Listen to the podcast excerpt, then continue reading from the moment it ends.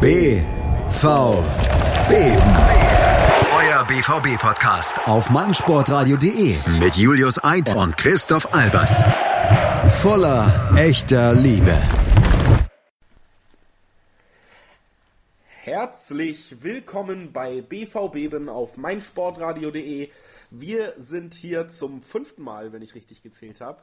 Und äh, zum fünften Mal ist auch wieder Christoph Albers an meiner Seite. Hallo Christoph. Moin Julius.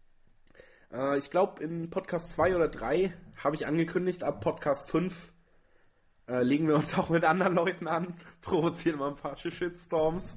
Wir wollten warten bis zur fünften. Mal gucken, ob das heute schon passiert. Äh, mir fallen bestimmt ein, zwei Sachen ein, die man da eventuell nehmen könnte. Aber wir wollen uns ja hier nicht vorrangig um andere Teams kümmern, sondern um ein ganz bestimmtes, nämlich um unsere Borussia aus Dortmund und die ist im Moment Spitzenreiter. Das heißt, herzlich willkommen äh, zum Podcast an der Sonne. Ja, ich denke auch. Nur gut, nur Good Vibes, wie man so schön sagt. Äh, wir stehen an der Sonnenseite des Lebens und ich glaube, ab jetzt geht es nur noch bergauf. Auf jeden Fall. Es ist ja so ein bisschen so, wie man früher dann auch gesagt hat, der, wenn man mal äh, Amateurfußball gespielt hat oder so, so ein richtiger Anschiss in der Halbzeit hilft dann doch mal. Und den haben wir ja letzte Woche so ein bisschen übernommen. Ich, ich weiß, ich war sehr verschnupft. und, ähm, nicht nur stimmlich, sondern auch ähm, emotional. Und habe mich sehr aufgeregt. Und anscheinend hat es ja Früchte getragen, denn vieles, vieles wurde in dieser englischen Woche deutlich besser. Ja, da muss man sich natürlich auch mal fragen, so wie groß ist der Verdienst von Favre daran und wie groß ist unser Anteil? So und also ich sehe da 60-40 für uns eigentlich. Ja, doch, kann man schon so machen.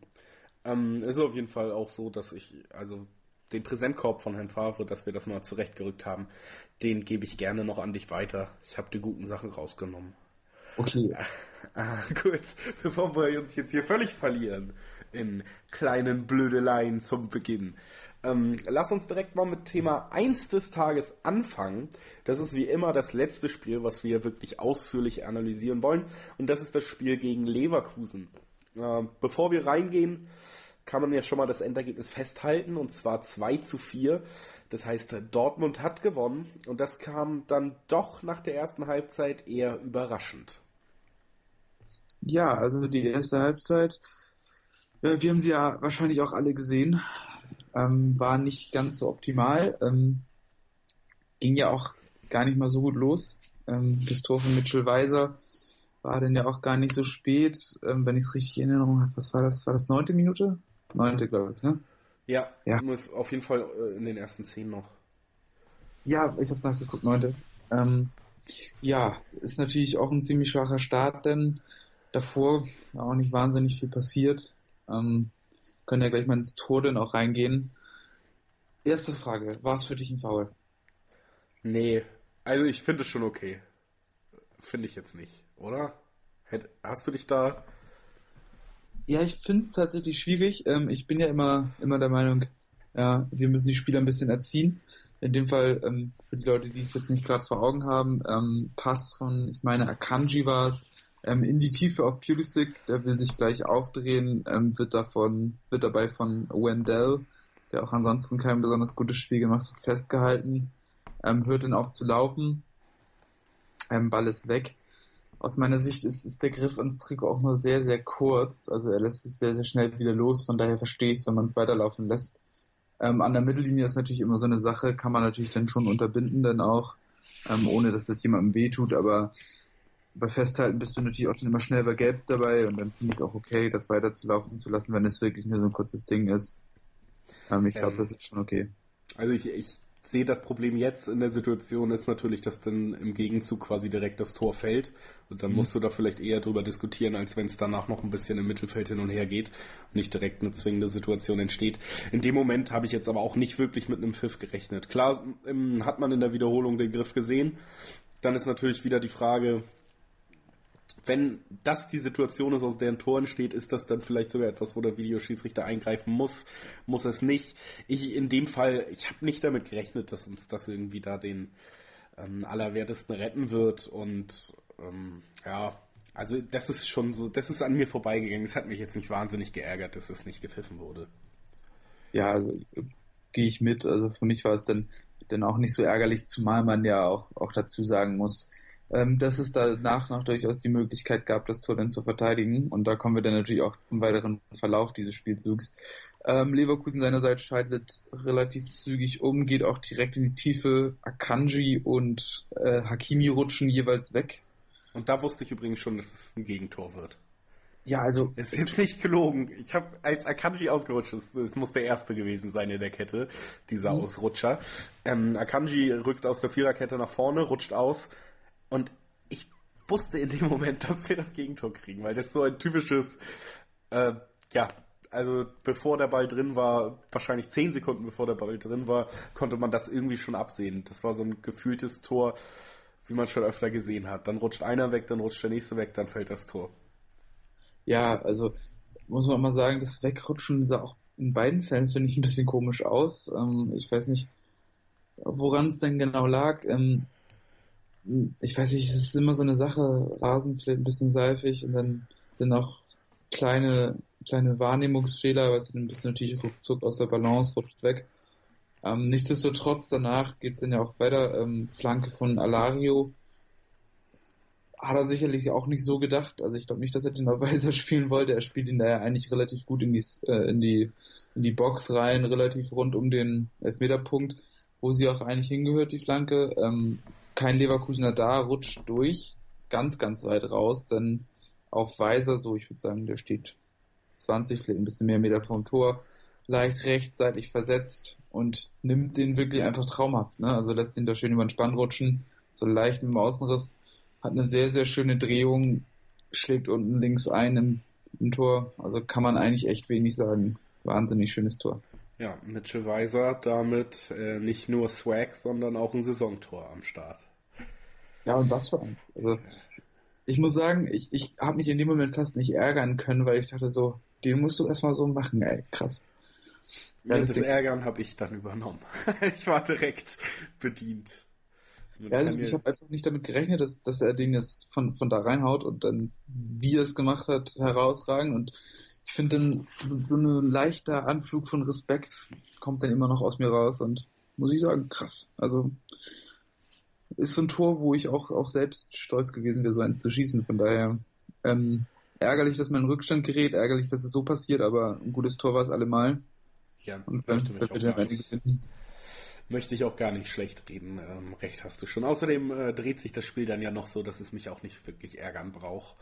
Ähm, in dem Moment hat es mich geärgert, weil es viel bestätigt hat, was man erwarten konnte, beziehungsweise, naja, nicht erwarten konnte nach dem letzten Spiel davor, das war ja sehr gut, sondern was man befürchtet hatte, was ich befürchtet hatte. Man hat viel ähm, von Dortmund gesehen, was mir nicht so gut gefallen hat. Äh, vor dem Spiel war meine Aussage, glaube ich, an jeden, mit dem ich über das Spiel geredet hat, dass wir das definitiv verlieren werden, denn Bayern hat äh, in Berlin gepatzt und auf einmal war die Möglichkeit da, mit einem Sieg an die Tabellenspitze zu kommen.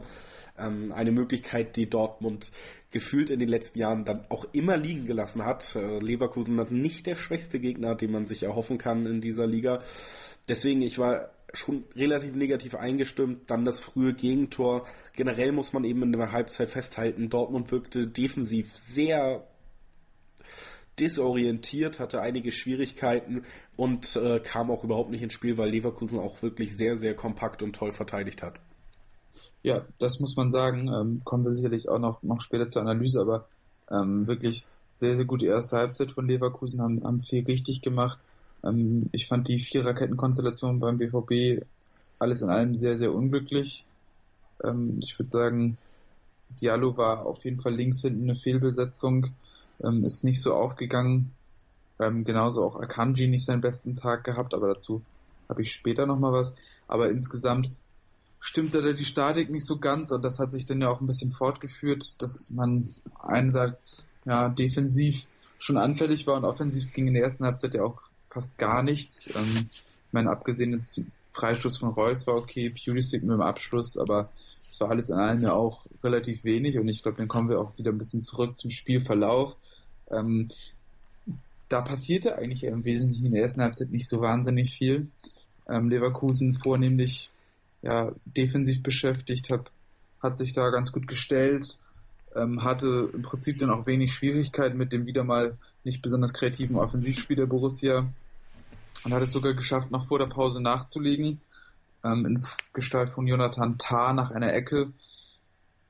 Ähm, relativ viel Konfusion im Strafraum. Der Ball kommt irgendwie zu Tah am langen Pfosten, der auf einmal relativ viel Platz hat, dann sogar noch einen Haken macht und den wirklich ziemlich cool versenkt. Also das Tor hat mich dann auch insgesamt so ein bisschen an Akanji erinnert, also zumindest insofern, dass ein Innenverteidiger mit sehr, sehr viel Übersicht dann vollendet hat und das muss man auch sagen, war, war ebenso stark wie beim 1-0. Also da hat Leverkusen dann auch viel, viel richtig gemacht und zu dem Zeitpunkt ja auch durchaus verdient mit 2 0 Gefühl, würde ich behaupten.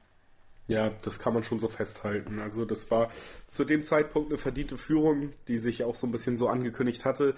Und wie wir eben schon rausgestellt haben, diese, sagen wir mal, Unsicherheit in der Offensive, äh, Defensive hat sich dann äh, bei dem Tor natürlich auch nochmal wirklich stark gezeigt, denn äh, der Ball liegt da quasi im 16er und drei bis vier Leute der Dortmunder verpassen irgendwie zu klären, wissen nicht genau, wo der Ball liegt. So kann das Tor erst entstehen. Das äh, hatte schon fast Slapstick-artige Anleihen, wenn man gesehen hat, wie lang der Ball da eigentlich im 16er relativ unkontrolliert war, bevor dann das Tor gefallen ist. Ja, also wie gesagt, so ein Standard, ne? Es ist auch immer so eine Sache, die mich echt extrem ärgert, weil ich finde, Standardgegentore sind einfach vermeidbar, vor allem wenn man auch so viele kopfballstarke Spieler hat, die dann auch eigentlich zumindest bei der Ecke für Ordnung sorgen sollten. Ähm, und wenn es dann am Ende auch so ist, dass da komplette Konfusion herrscht und einer, ja, der nach Eckbällen am gefährlichsten Spieler des, des Gegners dann so frei steht, das ist, glaube ich, auch dann nicht Sinn der Sache.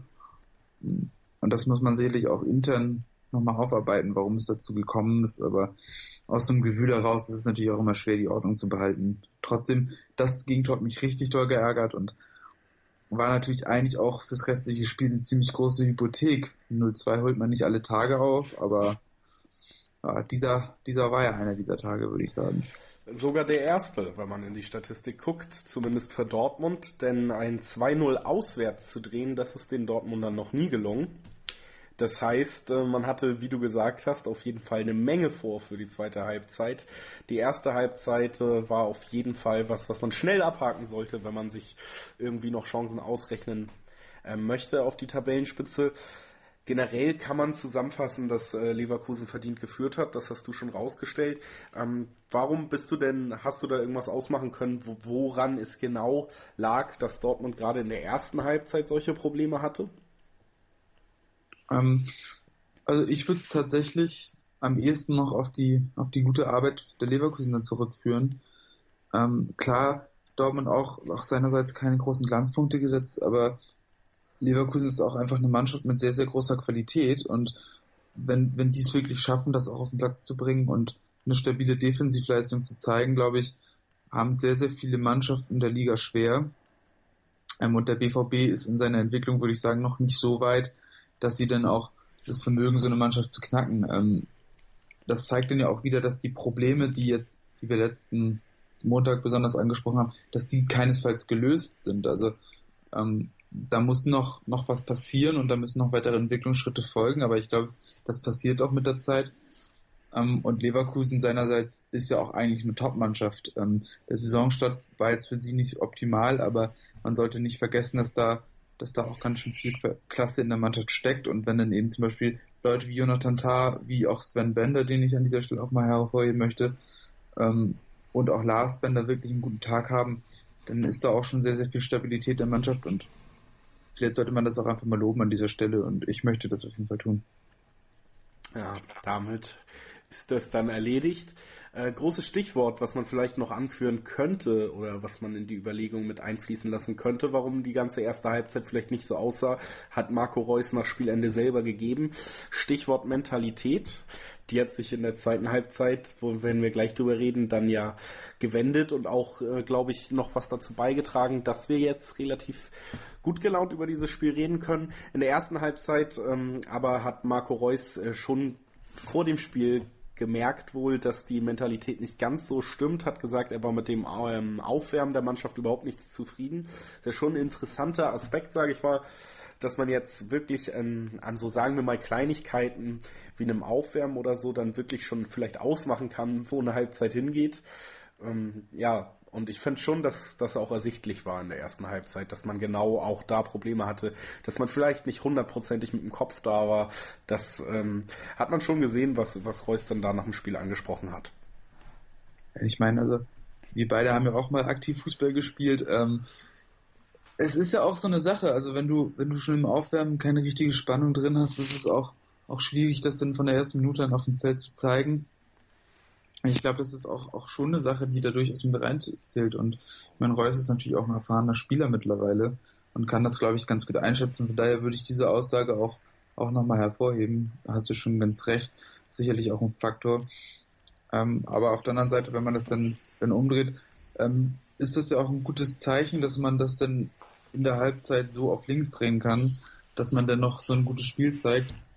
Ähm, da ist natürlich dann eine Frage, was kam da vom, vom, Trainer vom Input und was hat denn auch die Mannschaft denn dazu beigetragen, dass die Wende auch im Kopf so erfolgt ist? Ähm, ist natürlich aus unserer externen Warte schwer zu sagen, aber finde ich auf jeden Fall interessante Geschichte.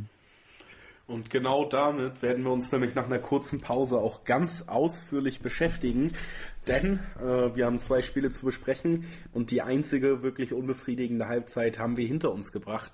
Das heißt, äh, gleich geht's dann ins Genießen. Wir sprechen über die zweite Halbzeit des Dortmund-Spiels gegen Leverkusen. Ähm, ganz kurze Pause und dann sind wir wieder für euch da. Schatz, ich bin neu verliebt. Was?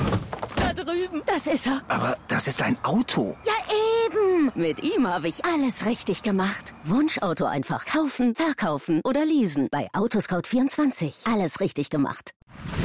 Mein Lieblingspodcast auf meinsportradio.de. Hallo, hier ist Kevin Scheuren vom Bundesliga-Special. Zu jedem Spieltag bringen dich meine Gäste und ich auf den neuesten Stand rund um alle 18 Vereine der Bundesliga. Alle neun Spiele werden besprochen. Tipps, Theorien und Meinungen nur für euch. Wenn euch gefällt, was wir machen, dann hinterlasst uns bei iTunes eine Rezension. Am liebsten natürlich 5 Sterne. Dir gefällt, was du hörst? Dann rezensiere unsere Sendungen jetzt auf iTunes und gib ihnen 5 Sterne. So, und äh, da sind wir auch schon wieder bei BVB. Eben vor der Pause haben wir hier auf meinsportradio.de darüber geredet, ähm, wie Dortmund Schwierigkeiten hatte, ins Spiel gegen Leverkusen zu kommen. Jetzt kommen wir aber zu 45 Minuten dieses Spiels, die deutlich mehr Spaß gemacht haben, wenn man es mit der Borussia hält, die mir wahnsinnigen Spaß gemacht hat und äh, Christoph Albers wahrscheinlich auch, oder? Ja, ähm, die zweite Hälfte war, war wirklich pure Unterhaltung und ich hatte richtig, richtig viel Spaß. Ähm, nachdem wir ja so beide, glaube ich, so ein bisschen angesäuert in die Pause gegangen sind, ähm, danach ließ sich das richtig gut an und ich meine schon, auch schon vor dem 1 zu 2 Anschlusstreffer ging das ja richtig zur Sache, ne? Ähm, Chancen auf beiden Seiten, offene Partie, das sah richtig gut aus.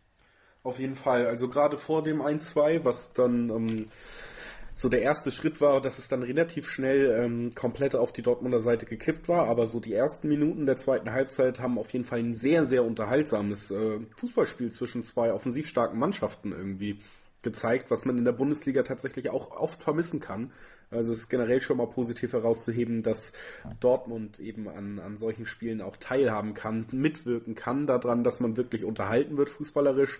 Dafür sind im Moment ja in der Liga generell sehr wenig Mannschaften wirklich zuständig.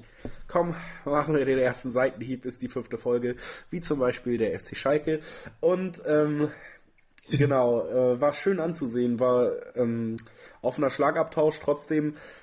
Ah, bis zum 1-2 gerade die Großchancen für Bayern in der zweiten Halbzeit, dann eben der Pfostenschuss von Volland vielleicht noch zu nennen oder eben auch ähm, Paraden von Birki gegen Havertz und Brandt. Äh, das muss man schon rausstellen, dass da Leverkusen fast noch dichter am dritten Tor wirkte als Dortmund äh, am ersten. Es war auf jeden Fall ausgeglichener, es war schön anzusehen, aber ein bisschen Glück, gerade der Pfostenschuss eben war dann am Anfang der zweiten Halbzeit doch dabei. Ja, den brauchst du dann, glaube ich, aber auch einfach in solchen Spielen. Ähm, wie gesagt, nochmal, hat Leverkusen da auch gut gemacht, ähm, hätte sich da auch wirklich, ja, auch sogar das drei, dritte Tor verdient gehabt, haben das gut gemacht. Ähm, Dortmund allerdings auch hochgeschaltet. Ähm, ja, ein paar Leute hatten da dann auch, auch Chancen. Ich glaube, ähm, was denn? Ähm, Reus und Brunlasen, ne? Ja. Ich glaube, die beiden hatten Chancen. Ähm, ja, da waren dann auch Möglichkeiten und das war dann auch, auch eine sehr, sehr interessante Phase und ich glaube, die nächste Phase leitete dann wirklich so das, das Tor von Brunlasen eben auch ein, wo das Spiel dann wirklich seinen Wendepunkt hatte und ja, im Prinzip sich zu unseren Gunsten gewendet hat. Ähm, um kurz auf das Tor mal einzugehen, ähm, schöne Verlagerung rechts auf die Seite raus, ähm, dann Hakimi am Ball, schöne Flanke auf den zweiten Pfosten, Reus nimmt ihn direkt ab, Radetzky kann noch halten, aber der Nachschuss dann ähm, ja Brun Larsen oder Paco. Ich glaube Brun Larsen ist ja auch die offizielle Version, aber Paco war fast noch dran. Ähm, schön in die Maschen zum 1 zu 2. Sehr, sehr wichtiges Tor auch zu dem Zeitpunkt, um dann wirklich auch richtig äh, die Wende einzuleiten. Ähm, Finde ich auch sehr, sehr erfreulich, dass, dass Alcacer da auch schon zur Stelle ist und auch genau an dem Ort stand, wo er eben stehen muss. Ähm, Brun Larsen, natürlich auch schön, dass er gleich das zweite Tor in Folge schießt. Ähm, ich finde, das waren schon sehr, sehr gute Zeichen. Und da kommen wir dann auch schon, glaube ich, auf dem Hauptthema des Spiels zu sprechen. Ähm, die Wechsel haben sich mal wieder ausgezahlt. Eben Alcacer zum Beispiel. Ja, Alcacer kam für Philipp vor dem Tor, äh, ähm, Sancho wurde auch eingewechselt. Man hat ein bisschen umgestellt, man hat die Leute gebracht, die zum Beispiel auch gegen Frankfurt die absolute äh, Wende gebracht haben. Sancho ja generell in jedem Spiel eingewechselt, 124 Spielminuten und sechs Torbeteiligungen, fünf Assists und ein Tor jetzt. Das heißt, äh, gut jede 20. Minute an einem Tor beteiligt, was schlichter Wahnsinn ist. Brutal. Und ähm, genau, also man zeigt, und das ist wirklich etwas, was man in jedem Spiel eigentlich positiv herausstellen muss, was bis jetzt war. Vieles war noch nicht so gut, aber man hat einfach gesehen, dass Dortmund tatsächlich in der Breite, in dem, was man von der Bank anbieten kann, noch zusätzlich zu dem, was in dem Spiel passiert, so gut und breit besetzt ist mittlerweile wie kaum eine andere Mannschaft in der Liga. Ich, in der Spitze müssen wir da nicht drüber diskutieren, hat Bayern München wahrscheinlich die besten Spieler, aber wenn man sich die Kaderdichte, die Kaderbreite anguckt, ist das vielleicht sogar der einzige Aspekt, den man herausstellen müsste, wo Dortmund diese Saison fast schon bessere Karten hat als der Rekordmeister. Ja, also natürlich auch, weil Bayern an, an gewissen Stellen einfach Schwächen hat, aber Dortmund hat natürlich auch enorm viel Potenzial und es sind auch, auch tolle Spieler. Und ich meine, ich glaube, keine Mannschaft dieser Welt würde sich ärgern, Jaden Sancho in seiner Mannschaft zu haben. Und wie gesagt, ich würde ihn auch immer wieder gerne von Anfang an sehen, weil ich einfach den Jungen so gerne beim Fußballspielen zugucke. Aber was, was er auch von der Bank leistet, ist natürlich einfach unfassbar. Und ich meine, es ging ja auch in einer Tour so weiter. Also ähm, kommen wir ja gleich, glaube ich, schon direkt zum zweiten Tor des Tages. Ja, ähm, bitte. Ja, ähm, wie gesagt, Sancho äh, an der Mittellinie spielt den Ball quer auf Reus der einen schönen Lauf in die Tiefe ähm, bis fast an die Strafraumkante, spielt ihn nochmal zu Sancho, wieder so le leicht rechts raus in die Tiefe, der legt ihn wieder zurück in den Rückraum auf Reus, der den reinschiebt direkt. Also wirklich ein herrliches Tor.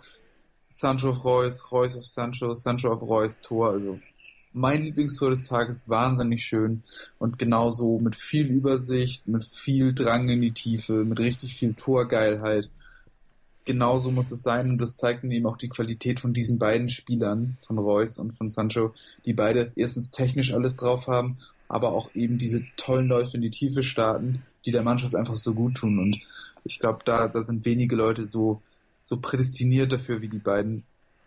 Und gerade was, was Sancho ausmacht, zeigt es dann eben, dass er nach dem Pass auf Reus an der Mittellinie konsequent mit Vollsprint in die Tiefe geht, sein Gegenspieler abhängt und dann auch auch die Übersicht noch hat, da quer zu legen. Also das ist schon ganz, ganz groß.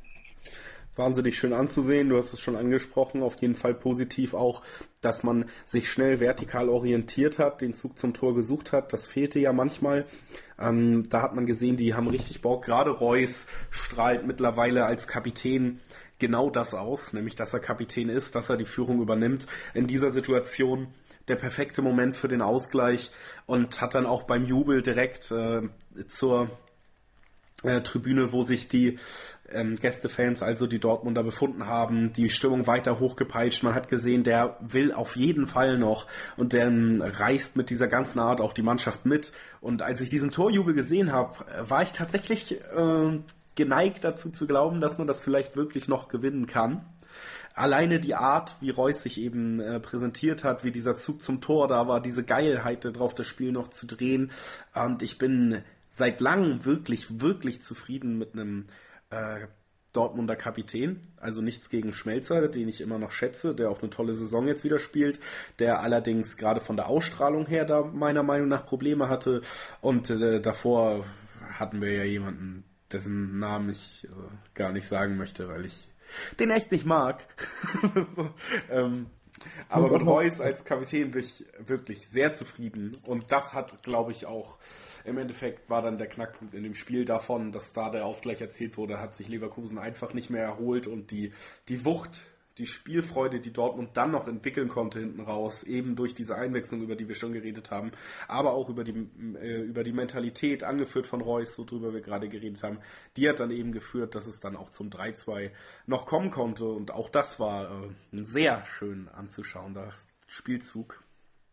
Ja, gesagt, schöne Passstaffetten ähm, im Angriff. Ich glaube, 16 Stationen waren es am Ende, bis der Ball im Tor landete. Und auch hier wieder relativ ähnlich wie beim, beim Tor von Reus. Ähm, Alcacer vorm Strafraum am Ende den Ball gehabt, spielt ihn nochmal raus, wieder auf die Außenbahn. Ähm, ich glaube auch auf Hakimi.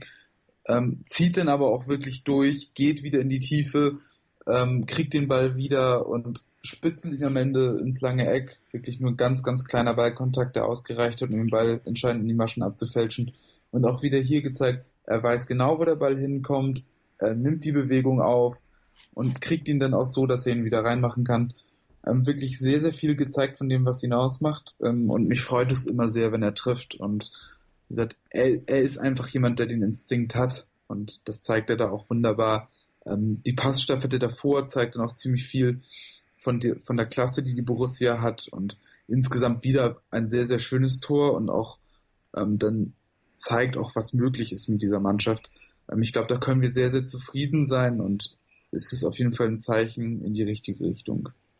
Absolut. Und um das Ganze abzurunden, hat man dann die Leverkusener, die sich nicht mehr wirklich erholt haben von diesem Rückstand, mit dem sie, glaube ich, auch dann nicht mehr gerechnet hatten eigentlich nach der 2-0-Führung in der ersten Halbzeit, hat man das Ganze noch auf 4-2 gestellt. Ähm, Radetzky mit vorne gewesen, Alcacer konnte dann ins leere Tor einschieben, Saisontor 3 machen in seinen äh, 51 Spielminuten bis jetzt auch äh, eine wahnsinnige Statistik an den Tag gelegt auf jeden Fall.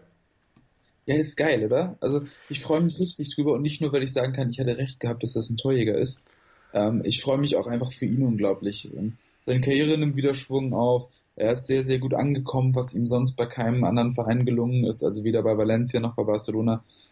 Und das sind einfach diese Momente und ich meine, das war ja zuletzt auch, auch mit ähm, Batsuai und auch mit Aubameyang so. Beide sind gut reingekommen und wie gesagt, Alcacer macht genau da weiter. Ähm, das wird ihm Selbstvertrauen geben und das ist eben das, was er braucht, um auch zu funktionieren. Und ich bin mir sehr sicher, wenn er jetzt mal fit bleibt und wenn er wirklich auf seine Spielzeit kommt, wird er uns auch gewaltig weiterhelfen. Und er ist genau der Spielertyp, den, den der BVB eben braucht und das zeigt sich in solchen Spielen auch. Ähm, so Spiele wie gegen Nürnberg, wo es denn ohne einen richtigen Mittelstürmer geht, wird es nicht so häufig geben.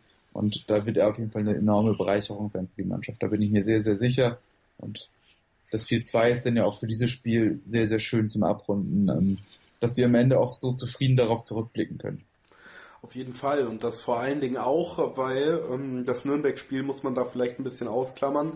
Man in diesem Spiel tatsächlich die erste Härteprüfung dann auch wirklich überzeugend im Endeffekt über 90 Minuten bestreiten konnte. Ich meine, äh, man sollte sich da nicht zu viel Illusionen hingeben. Man wird weiter diese Rückschläge haben, diese Wochen wie letzte Woche, wo dann wirklich vieles, vieles nicht passt. Das ist allein schon dem geschuldet, dass wir selten zwei Spiele hintereinander wahrscheinlich dieselben elf Mann sehen werden. Dennoch hat man das Gefühl, dass die Mannschaft langsam zusammenwächst und reift und dass diese Art Leistung, die man innerhalb dieser Woche, sei es Nürnberg oder eben jetzt vor allen Dingen Leverkusen, dass man diese Leistung am Anfang der Saison noch nicht hätte erwarten können. Und jetzt äh, ist es langsam möglich. Man merkt tatsächlich, es geht voran und es entwickelt sich was, was sehr, sehr gut werden könnte. Ja, auf jeden Fall. Und ähm, zudem war es auch einfach wirklich eine sehr, sehr interessante Partie über die kompletten 90 Minuten auch mit der ersten Halbzeit. Ähm, und ich glaube, man hat schon ziemlich viel von dem gesehen in der zweiten Halbzeit, denn auch, auch wo man hin will. Aber gleichzeitig hat man auch noch einmal gezeigt bekommen, was passieren kann, wenn es nicht stimmt und wenn wo man noch dran arbeiten muss. Also ich glaube, das war ein ziemlich guter Querschnitt über die aktuelle Situation beim BVB. Ähm, und ich glaube, da aus dieser Partie kann man sehr, sehr viel ziehen, auch für die nächsten Wochen. Ähm, und deswegen glaube ich, ist das auch, auch eine sehr, sehr gute Zusammenfassung des bisherigen Saisonstarts. Absolut. Ähm, ich weiß, du hast dir so ein bisschen die Rolle rausgesucht, dass du gerne mit Statistiken um dich wirfst. Und bevor wir das Spiel hier komplett beenden, möchte ich dir natürlich auch wieder die Möglichkeit geben, da noch ein, zwei Sachen zu erwähnen, die du rausgesucht hast. Ja, das ist immer ne, mein persönliches Highlight des Ganzen, weil ich finde, ähm, Statistiken geben immer ziemlich viel wieder, was so ein Spiel zu bieten hatte. Aber so ein paar Sachen, da komme ich auch gleich nochmal drauf ähm, zeigt es eben nicht. Also zum einen, was wirklich toll war, ähm, gesagt, 128 Kilometer ist Bayer gelaufen, 124 der BVB. Also es zeigt schon mal, dass es hier eine wahnsinnig intensive Partie war. Wirklich beide Mannschaften extrem viel gelaufen. Und ich finde, das hat man auch ganz gut gesehen, gerade in der zweiten Hälfte, wo dann auch die Räume da waren und wo es wirklich sehr, sehr viel Bewegung auch in die Tiefe gab. Ähm, das war schon sehr, sehr cool. Ähm, 16 zu 14 Torschüsse zeigt dann auch, dass dass dabei sogar dann auch Torgefahr rumgekommen ist, die gerade vor allem in der zweiten Halbzeit aufgekommen ist. Also das schon mal soweit zur Partie, die wirklich eigentlich ziemlich fesselnd war. Und was unsere Borussia angeht, ähm, so ein paar Daten, natürlich im Vergleich zu Nürnberg, aber auch im Vergleich zur Partie in Hoffenheim ein bisschen schwächer geworden, ähm, Passquote ein bisschen schwächer geworden, 85 Prozent, was aber auch, auch einfach ja, dem Spiel einfach geschuldet ist, wo man auf den Gegner getroffen ist, der wirklich sehr, sehr gut verteidigt hat. Ähm, ebenso auch die 57% Ballbesitz, die auch deutliche Verschlechterungen zeigen. Und das zeigt auch einfach, dass man hier es wirklich mit einem guten Gegner zu tun hatte, der auch selber größere Ansprüche hat als zum Beispiel eben Nürnberg. Ähm, vor daher kann man da, glaube ich, zufrieden sein. Ähm, was man denn in der Analyse noch, noch betrachten sollte bei den Einzelspielern, ähm, bei Diallo hat man es gesehen, dass es nicht so wahnsinnig gut funktioniert hat. Ähm, Delaney hat auch nicht so wahnsinnig gut funktioniert. Ähm, ich würde sagen, da sind auf jeden Fall zwei Schwachpunkte rauszuarbeiten. Ähm, Hakimi, wie gesagt, die Schwächen der Defensive waren, waren, denke ich, klar zu erkennen, jetzt auch gerade gegen Leverkusen. Ähm, ist auch okay, wusste man vorher, aber dafür offensiv wirklich fantastische Werte. Ähm, nicht zuletzt die zwei Torschussvorlagen und wirklich 98 Ballkontakte bei 90% Passgenauigkeit und 12 Kilometer Laufleistung. Also es sind schon wirklich sehr, sehr gute Werte, was angesichts der Intensität auch wirklich nicht so einfach ist, da so viel ja, Ruhe und, und Übersicht am Ball zu behalten. Ich finde, das sollte man mal lobend herausstellen. Auf der anderen Seite, dass Daten nicht alles sind, zeigt dem auch die Leistung von Manuel Akanji. Ja, hinten gute 70% Zweikämpfe gewonnen, 93% Pässe an den Mann gebracht, aber trotzdem würde ich sagen, keine wirklich überzeugende Leistung, ähm, eine seiner schwächsten Saisonleistungen. Und da ist dann natürlich auch, auch der Punkt, wo ich sage, Leistung kann man nicht immer nur anhand von Daten festmachen, aber es gibt einem eine gute Übersicht. Und deswegen vertrete ich diese Rubrik natürlich auch gerne, aber bevor das hier noch viel zu weit ausschweift, ähm, beende ich diese kleine Datensession mal. Ich hoffe, konnte so ein paar Eindrücke damit vermitteln. Ja, und äh, damit beenden wir unsere Rubrik Christophs Datenecke. Und äh, bevor wir gleich nochmal darüber reden, wie Marco Reus sich äh, bemerkenswert in einem Interview nach dem Spiel geäußert hat, äh, warum Don Axel Sagadou äh, gute Chancen hat, weiter ein großer Teil dieses Teams zu bleiben, obwohl es am Anfang nicht so aussah, und auch noch äh, kurz ein paar Worte zu Brun Larsen verlieren wollen, gehen wir nochmal ganz kurz in eine Pause und hören uns dann gleich wieder. 90 Plus On Air. Der Podcast rund um den internationalen Fußball auf meinsportradio.de.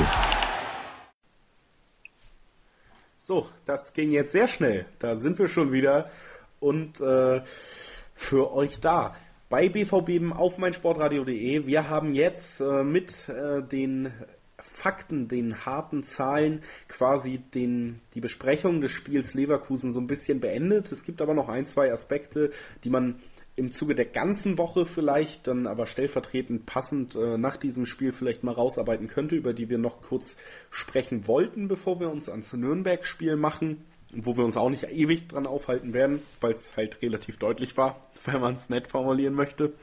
Ähm, mhm. Ähm, Aber genau, habe ich schon angekündigt. Als allererstes, wir haben beide gesagt, ah, ich weiß nicht, ob wir das Thema immer weiter hier bedienen wollen, ob wir jede Woche noch über Mario Götze reden wollen. Es ist äh, unschön fast zu betrachten, wie in den Medien dieses Thema immer weiter hochgespielt wird. Es ist nicht von der Hand zu weisen, dass ähm, Mario Götze selber das sehr mitnimmt und bewegt und dass er auch selber darunter zu leiden hat. Deswegen haben wir uns eigentlich gesagt, wir wollen hier nicht mehr groß drüber reden.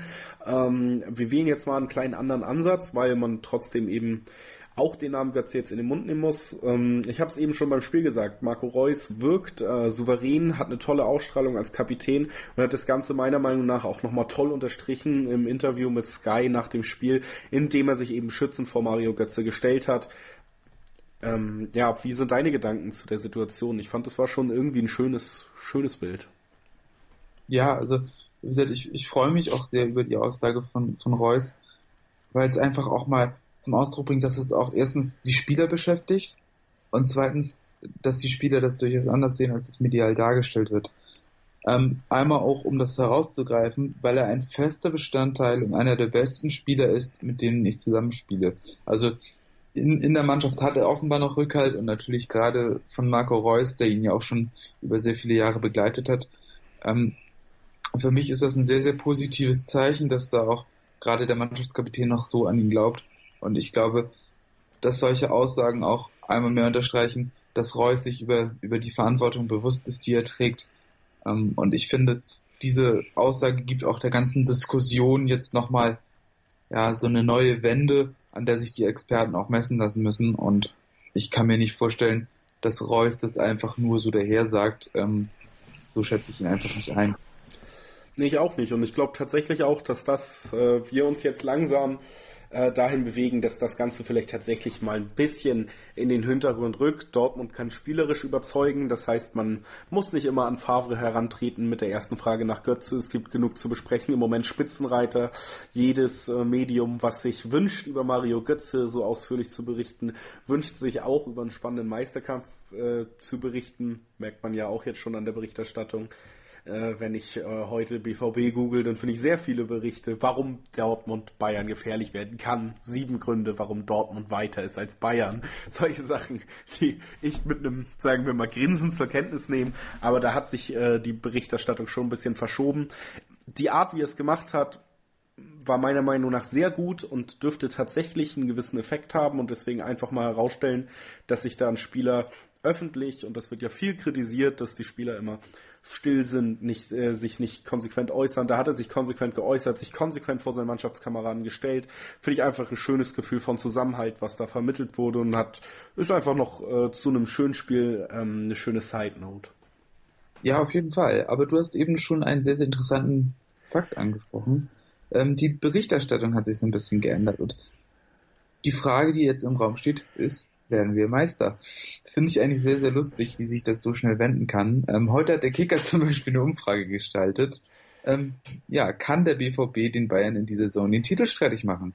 Und stolze 49 Prozent aufgerundet sagen ja. Also ich finde, das ist auch so eine interessante Wendung, die jetzt natürlich angesichts der kurzfristigen Ergebnisse aufgetreten ist. Ähm, aber es zeigt zumindest auch, dass, dass der BVB jetzt nach nach einer Woche, die gut gelaufen ist, wieder ganz anders wahrgenommen wird. Ähm, ich finde, das ist eine Sache, die man sehr ambivalent betrachten kann. Auf der einen Seite sollte man, denke ich, nicht anfangen zu träumen. Auf der anderen Seite, die Entwicklung stimmt mich auch sehr, sehr positiv und vielleicht ist es die Saison ja wirklich mal der Fall, dass es, dass es wieder da offen zugeht und dass man den Bayern gefährlich werden kann. Und ich finde, wir sind hier auch ein Podcast, der durchaus mal träumen darf, oder? Das schon. Ich glaube aber, ich muss mich zumindest diese Woche noch zurückhalten, weil jeder, der nur eine Woche ähm, in der Chronologie zurückgeht und mich äh, letzte Woche gehört hat, wird es mir, glaube ich, auf, also wird mir Wendehalstum vorwerfen, wenn ich jetzt schon von der Meisterschaft spreche. Ich war sehr, sehr unzufrieden. Ähm, das hängt mir auch noch so ein bisschen nach und deswegen bin ich jetzt auch noch nicht wirklich bereit dazu, da die ganz großen äh, Träume zu äußern. Natürlich auch, weil ich nicht äh, enttäuscht werden möchte. Das äh, spielt da natürlich auch noch mit rein. Aber auf jeden Fall bin ich mit der Entwicklung soweit zufrieden. Auf jeden Fall bin ich mit der Breite im Kader zufrieden. Mit dem, wie sich sehr viele junge Leute präsentieren, mit dem Potenzial, was man hat, äh, eben mit Pulisic, aber auch mit Sancho, mit Brun Larsen. Ähm, da zeigt sich eine Menge, was einem wirklich gut stimmen kann. Eben auch Sagadu, der wieder ins Team rotieren kann und da echt für sein Alter schon eine wahnsinnig abgeklärte Leistung dann zeigen kann. Es gibt vieles, was mich äh, positiver stimmt als äh, noch in der letzten Saison. Bayern ist schlagbar, das hat man jetzt gesehen. Äh, schon gegen Augsburg hat man gesehen, wie man ihnen Probleme bereiten kann. Natürlich ist bei den Münchnern dann so ein bisschen die Frage, wie sieht es personell aus? Äh, wenn sich da noch ein paar verletzen, dann wird es richtig eng, dann, dann könnte man vielleicht profitieren. Ansonsten, ja, frommer Wunsch, dass es länger, länger spannend bleibt, auf jeden Fall. Das wäre schön. Frommer Wunsch, dass wir uns nicht am letzten Spieltag mit einer Niederlage ähm, knapp qualifizieren für die Champions League, sondern dass es eher feststeht. Aber Meisterschaft ist jetzt, sagen wir, ist noch ganz weit weg. Und gut, wünschenswert wäre es, wenn Bayern schon eine Verkauf, äh, Einkaufsoffensive für nächstes Jahr ankündigt. Sollte man vielleicht dieses Jahr zuschlagen, bevor es wieder unmöglich wird. Hey, wir haben jede Woche einen Podcast. Wir können da gerne das weiter verfolgen und äh, klar, also wenn, ich sag's, wenn wir Meister werden, dann singe ich hier We Are the Champions komplett. ich nehme dich beim Wort ähm, und ich möchte mich bei den Zuhörern an dieser Stelle auch schon mal entschuldigen. Ähm, ich, für die es nicht weiß, äh, für die, die es nicht wissen, ich, ich lebe in Hamburg und ähm, ja, hier ist man ja immer relativ schnell geneigt, ähm, die Meisterschaft, die Champions League oder was auch immer auszurufen, wenn es mal gut läuft. Ähm, da habe ich mich an dieser Stelle mal anstecken lassen. Ähm, aber ich bin da ganz bei dir erstmal. Ähm, ich glaube, da sollte man noch ein bisschen abwarten, zumal die Defizite ja durchaus offensichtlich sind. Ähm, aber was du schon angesprochen hast, ähm, paar Jungs haben sich ja auch ganz gut präsentiert, ähm, an dieser Stelle vielleicht mal rauszuheben. Ähm, Brun Larsen, der jetzt, der jetzt endlich mal ähm, ja, seinen kleinen Durchbruch geschafft hat, zwei Spiele hintereinander getroffen hat und wirklich auch sehr gut gespielt hat. Ähm, und ich glaube, Brun Larsen ist dann auch die optimale Überleitung zum Spiel gegen den FCN.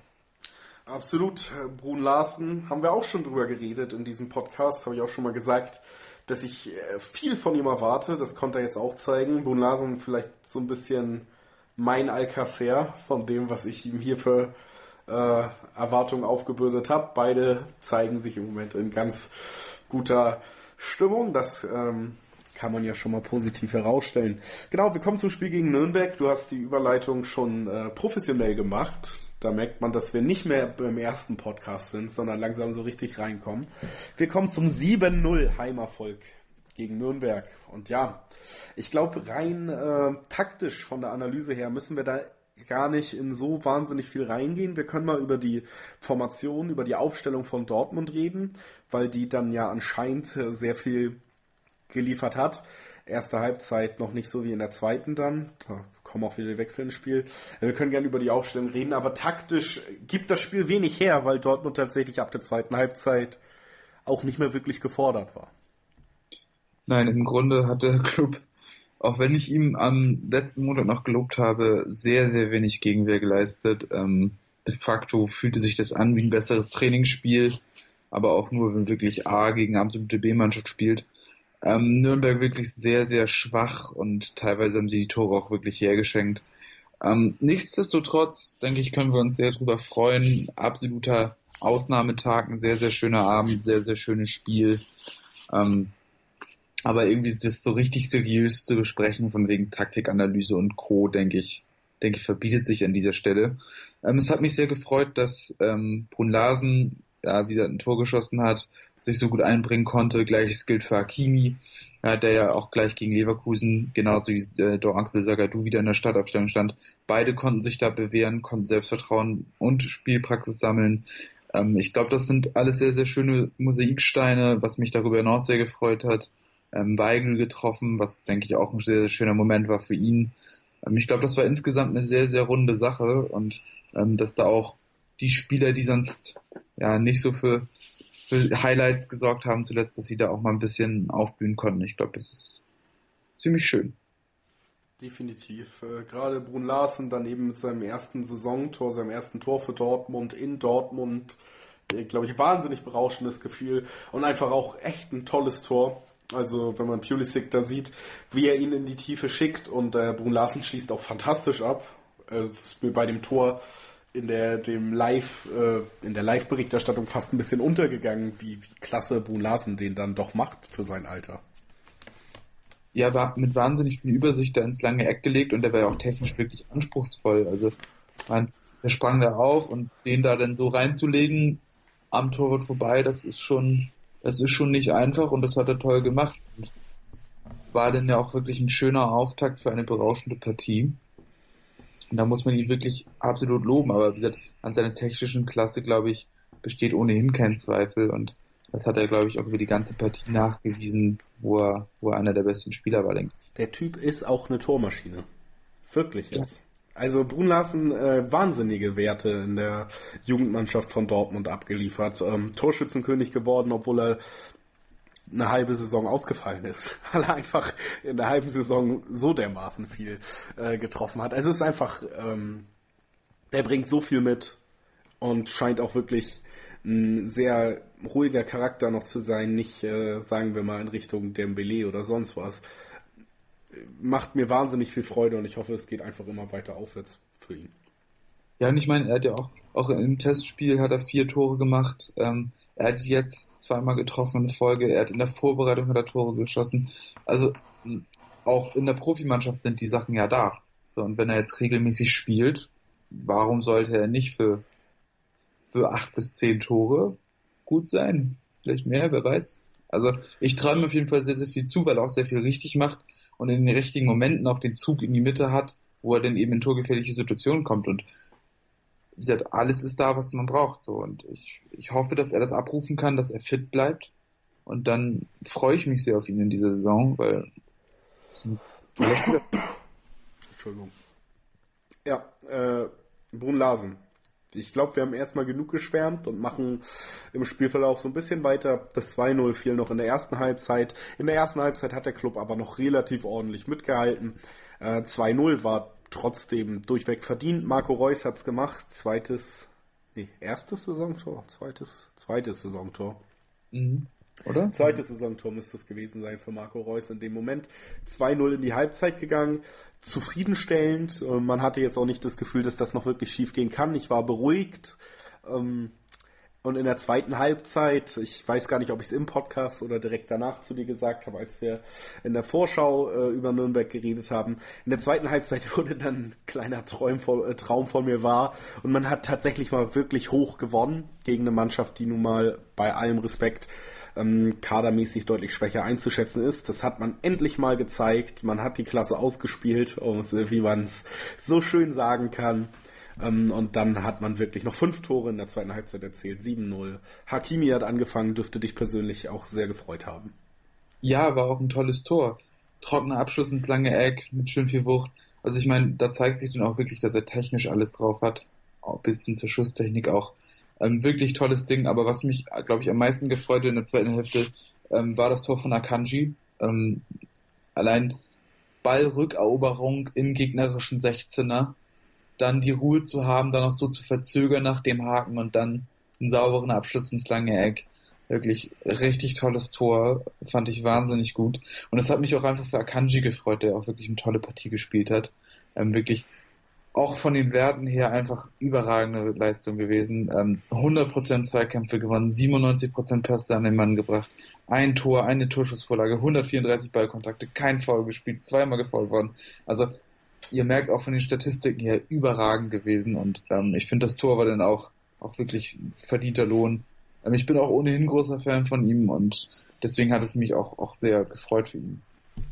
Der andere überragende Mann in dieser Halbzeit beziehungsweise in diesem Spiel war mal wieder ähm, Kapitän Marco Reus. Der hat nämlich auch äh, noch vor dem Akanji-Tor, was du eben gerade dargelegt hast, auch das vierte Tor des Tages erzielen können und das auch nach einer wirklich tollen Kombination mit Brun Larsen.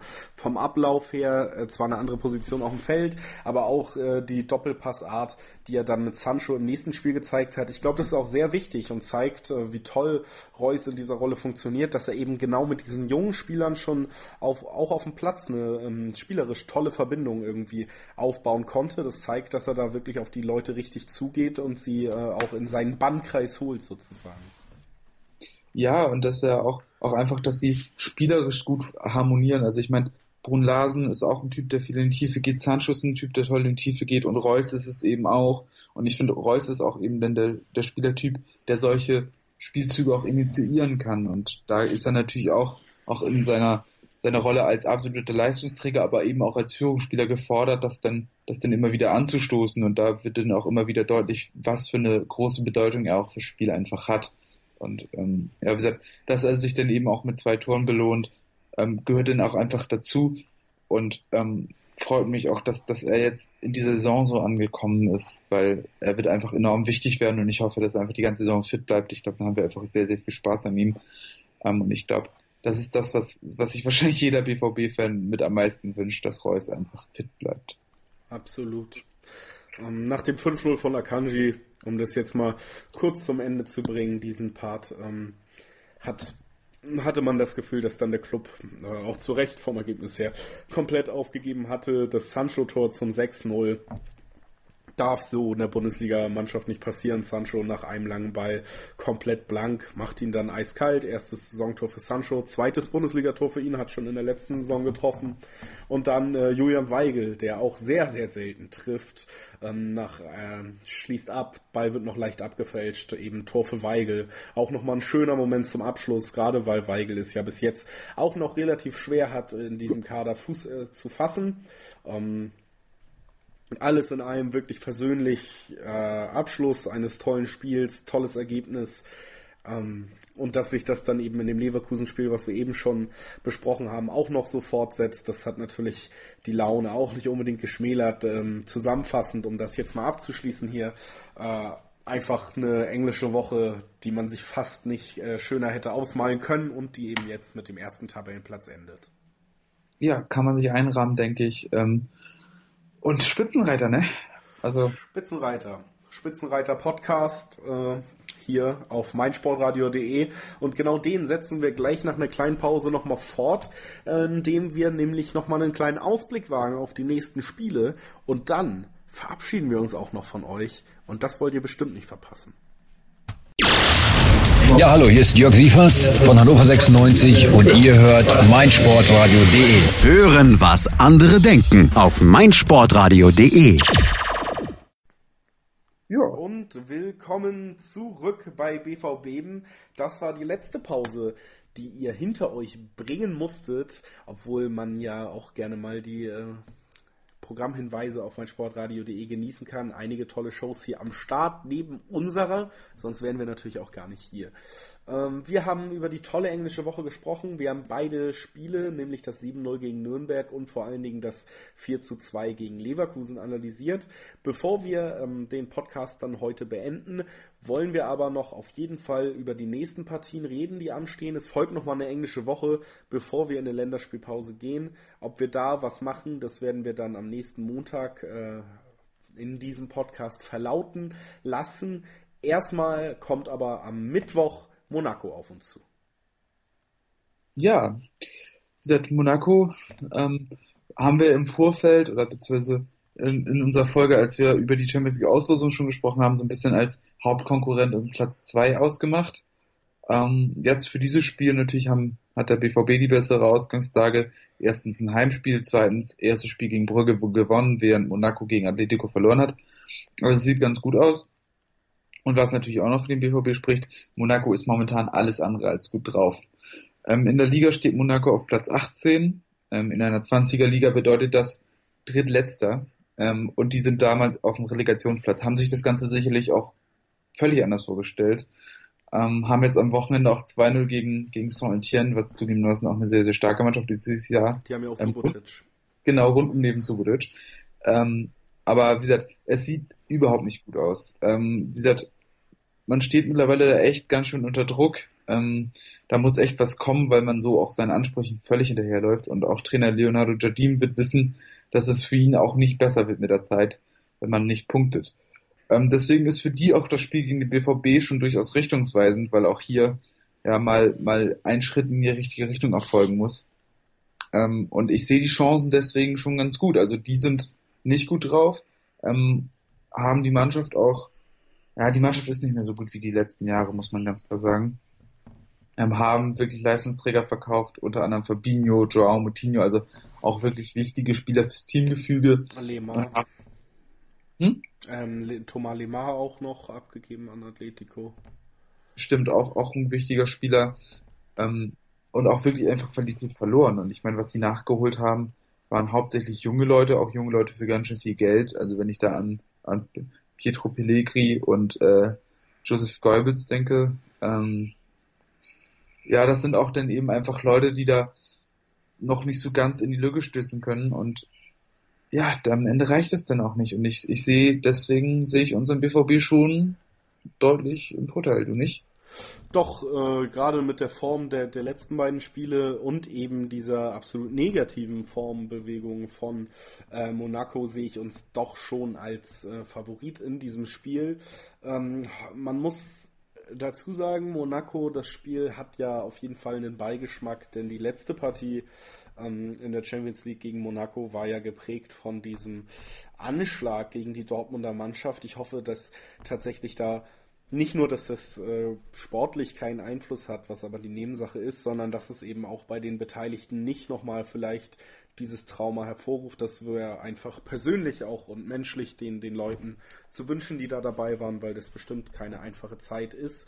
Und ich hoffe einfach für sie menschlich, jetzt ab davon, ob ich will, dass sie da gut performen oder nicht, ähm, dass, dass sie das hinter sich lassen konnten und dass dieses Spiel eben da nicht so ein, ähm, so eine schlechte Erinnerung wieder hervorruft. Das äh, kann man also als kleine sagen wir mal, Side Note zu dem Spiel noch zu Protokoll geben. Denke, wird bestimmt auch ein, zwei Mal erwähnt werden in der Berichterstattung drumherum, dass das da eine Rolle gespielt hat beim letzten Mal.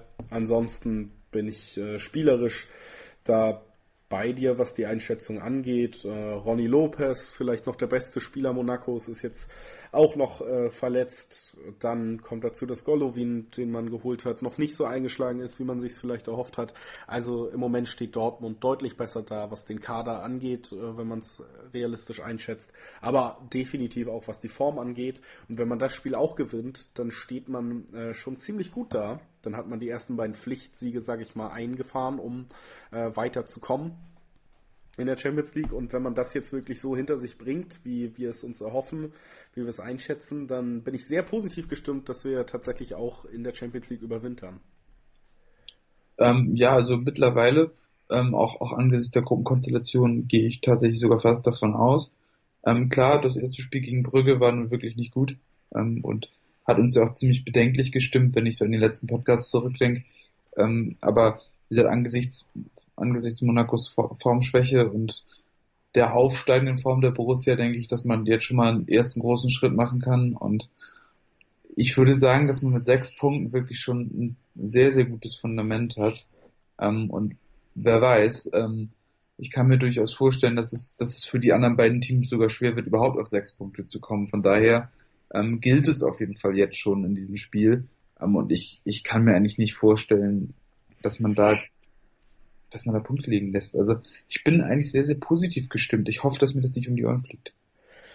Das hoffe ich auch in diesem Punkt und ich hoffe, dass wir vielleicht genauso gut gelaunt auch noch nächste Woche hier reden können. Und dazu würde ja auch beitragen, wenn man die neu gewonnene ähm, Spitzenposition in der Liga dann vielleicht noch mehr als eine Woche lang verteidigen könnte. Wir gehen danach ja in die Länderspielpause, das heißt, man könnte diesen Platz äh, ohne auf wirklich in Gefahr zu geraten längere Zeit in Anspruch nehmen, wenn man eben das letzte Spiel vor der Länderspielpause gewinnt. Und das geht gegen Augsburg. Äh, Platz 8 in der Liga. Ein bisschen mehr als erwartet. Äh, allerdings, ja, gut, kein, kein Europaplatz, aber so, dass man nicht unbedingt mit dem Abstieg zu tun hat. Äh, so hätte man Augsburg vielleicht sogar vor der Saison einschätzen können. Gerade nach der letzten Saison, wo Manuel Baum da schon einen tollen Job gemacht hat und auch ein Stürmer, der bei den Augsburgern eine wichtige Rolle spielt, ist an diesem Wochenende zurückgekehrt. Ja, ähm, ich dürfte allen klar sein, die Rede ist von Alfred von Burgaston, der sich ja ziemlich eindrucksvoll mit einem Hattrick zurückgemeldet hat. Ähm, ist, glaube ich, jetzt auch Augsburger Rekordtorschütze in der Bundesliga. Also das ist auf jeden Fall schon ein Mann, auf den man aufpassen sollte. wie gesagt, sehr, sehr gut im Abschluss, ähm, eiskalt. Und ich glaube, dass es die Mannschaft nochmal deutlich verstärkt. Und ich finde, dass die Mannschaft von Augsburg ohnehin ziemlich gut offensiv besetzt ist, wenn ich da noch, noch an Michael Gregoritsch denke, der da auch wirklich gerade in der letzten Saison echt brilliert hat und jetzt auch schon durchaus gute Spiele gemacht hat. Darüber hinaus mit Hahn, Kajubi, Co. und Richter sind da auch schon einige Möglichkeiten in der Offensive vorhanden und dann hat man auch noch eine gute, zumindest gut eingespielte Defensive. Ähm, ja, rund um das Zentrum, so mit Leo und äh, Hinteregger, das steht schon ganz gut. Ähm, Kapitän Bayer davor und natürlich nicht zuletzt über links hinten ähm, Philipp Max, der ja auch, auch über seine guten Flanken und guten Standards eine Waffe ist. Also das ist aus meiner Sicht auf jeden Fall ein durchaus gefährlicher Gegner, den man auf keinen Fall unterschätzen sollte. Und ähm, auch, auch die Problemstelle Tor scheint da so ein bisschen behoben zu sein mit Andreas Lute, der da jetzt übernommen hat von Fabian Giefer. Also ein einfaches Spiel wird das, denke ich, nicht. Ähm, auch wenn man zu Hause natürlich ganz gute Karten immer hat, aber ähm, da wird man auf jeden Fall zusehen müssen, dass man defensiv gut steht, also dass man da nicht zu früh aufmacht, um, um den nämlich mit, mit ihrer Konterstärke in die Karten zu spielen. Ähm, und gleichzeitig ähm, wird die Mannschaft auch noch gefordert sein, offensiv gegen eine gute Defensive vorzugehen. Also ich glaube, da könnten wir uns schon auch die Zähne dran ausbeißen. Definitiv. Also unterschätzen sollte man die Augsburger nicht. Äh, das wäre schon recht töricht. Vor allen Dingen muss man das ja auch eben sagen, dass Augsburg nicht mehr, die halten sich jetzt schon seit ein paar Jahren in der ersten Liga und haben sich meiner Meinung nach auch gemacht, haben sich auch, ähm, haben zu Recht einen besseren Namen, als vielleicht direkt bei Aufstieg war. Und äh, im Endeffekt, trotz allem, übertreffen sie die Erwartungen jedes Jahr wieder. Das sollte man zu schätzen wissen und deswegen den Gegner in keinem Fall kleinreden. Dennoch, äh, und jetzt kommen wir zum Abschluss nochmal zu Tipps, wie es ausgehen könnte, werde ich mich, glaube ich, zu einem positiven Tipp hinreißen lassen. Vor allen Dingen daran begründet, dass man eben zu Hause spielt und dass man im Moment, und das äh, gar nicht nur darauf gemünzt, dass man jetzt zwei gute Spiele gemacht hat, sondern in der Liga generell bis jetzt sich noch keine Niederlage geleistet hat, immer die richtige Antwort wusste, im Verlaufe des Spiels zumindest ausgleichen konnte, meist sogar noch gewinnen konnte. Ähm, deswegen bin ich da positiv gestimmt, aber wir fangen an mit Monaco. Du fängst an mit Monaco. Wie, wie tippst du das Ganze? 2-0. 2-0 für Dortmund. Ich möchte, ich möchte mal was anderes nehmen. Ähm, 3-0. Äh, ich denke einfach mal 3-0. Ich glaube, der Rausch geht weiter um es so zu sagen. Ich glaube, wir sehen da nochmal ein tolles Spiel gegen eine verunsicherte Mannschaft in, in Dortmund. Man kann sich vielleicht die letzten schlechten ähm, Gefühle von der Seele schießen, die diese Begegnung bedeutet. Das würde ich mir sehr wünschen für alle Beteiligten und deswegen bin ich mal ganz positiv eingestellt heute. Ich äh, bin, es ist so ein bisschen Mr. Wie ist es? Dr. Jekyll und Mr. Hyde mit mir. Letzte Woche war ich sehr schlecht gelaunt. Diese Woche war ich sehr gut gelaunt. Ich sage 3-0. Und äh, Augsburg darfst du jetzt wieder vorlegen. Augsburg wird, glaube ich, sogar die anspruchsvollere Partie. Ähm, ja, tue ich mich ein bisschen schwer mit. Ähm, die Defensive ja nicht unbedingt immer überragend bei uns. Ähm, ah, 2-1. Also ich, ich will einfach an Sieg glauben und gerade macht das irgendwie so viel Spaß. 2-1. Gut, ich sage 3-0. Wir gewinnen zweimal 3-0. Scheiß drauf. Ja. Machen wir. Ich sag's euch, das wird wieder eine geile Woche. Wir werden richtig gut gelaunt. Äh, Montag hier wieder am Start sein für euch und freuen uns auch drauf, dass ihr uns dann wieder zuhört. Wir freuen uns auch immer über Feedback. Macht's bei Twitter. Ähm, wir sind hier beide äh, auf meinsportradio.de, auf unseren Autorenseiten findet ihr uns bei Twitter. Äh, schreibt uns gerne, meldet euch, wenn ihr Fragen habt, wenn ihr irgendwelche Anregungen habt. Wir freuen uns. Danke fürs Zuhören. Danke für deine Anwesenheit, Chrissy. Hat mich wie immer sehr gefreut und so macht es ja auch einfach Spaß. Ne? Also Absolut. Und dann nutzen wir die Gunst der Stunde und äh, verabschieden uns als Spitzenreiter. Yay! B V B euer BVB-Podcast auf meinsportradio.de mit Julius Eid und Christoph Albers. Voller echter Liebe. Schatz, ich bin neu verliebt. Was? Da drüben. Das ist er. Aber das ist ein Auto. Ja, eben. Mit ihm habe ich alles richtig gemacht. Wunschauto einfach kaufen, verkaufen oder leasen. Bei Autoscout24. Alles richtig gemacht.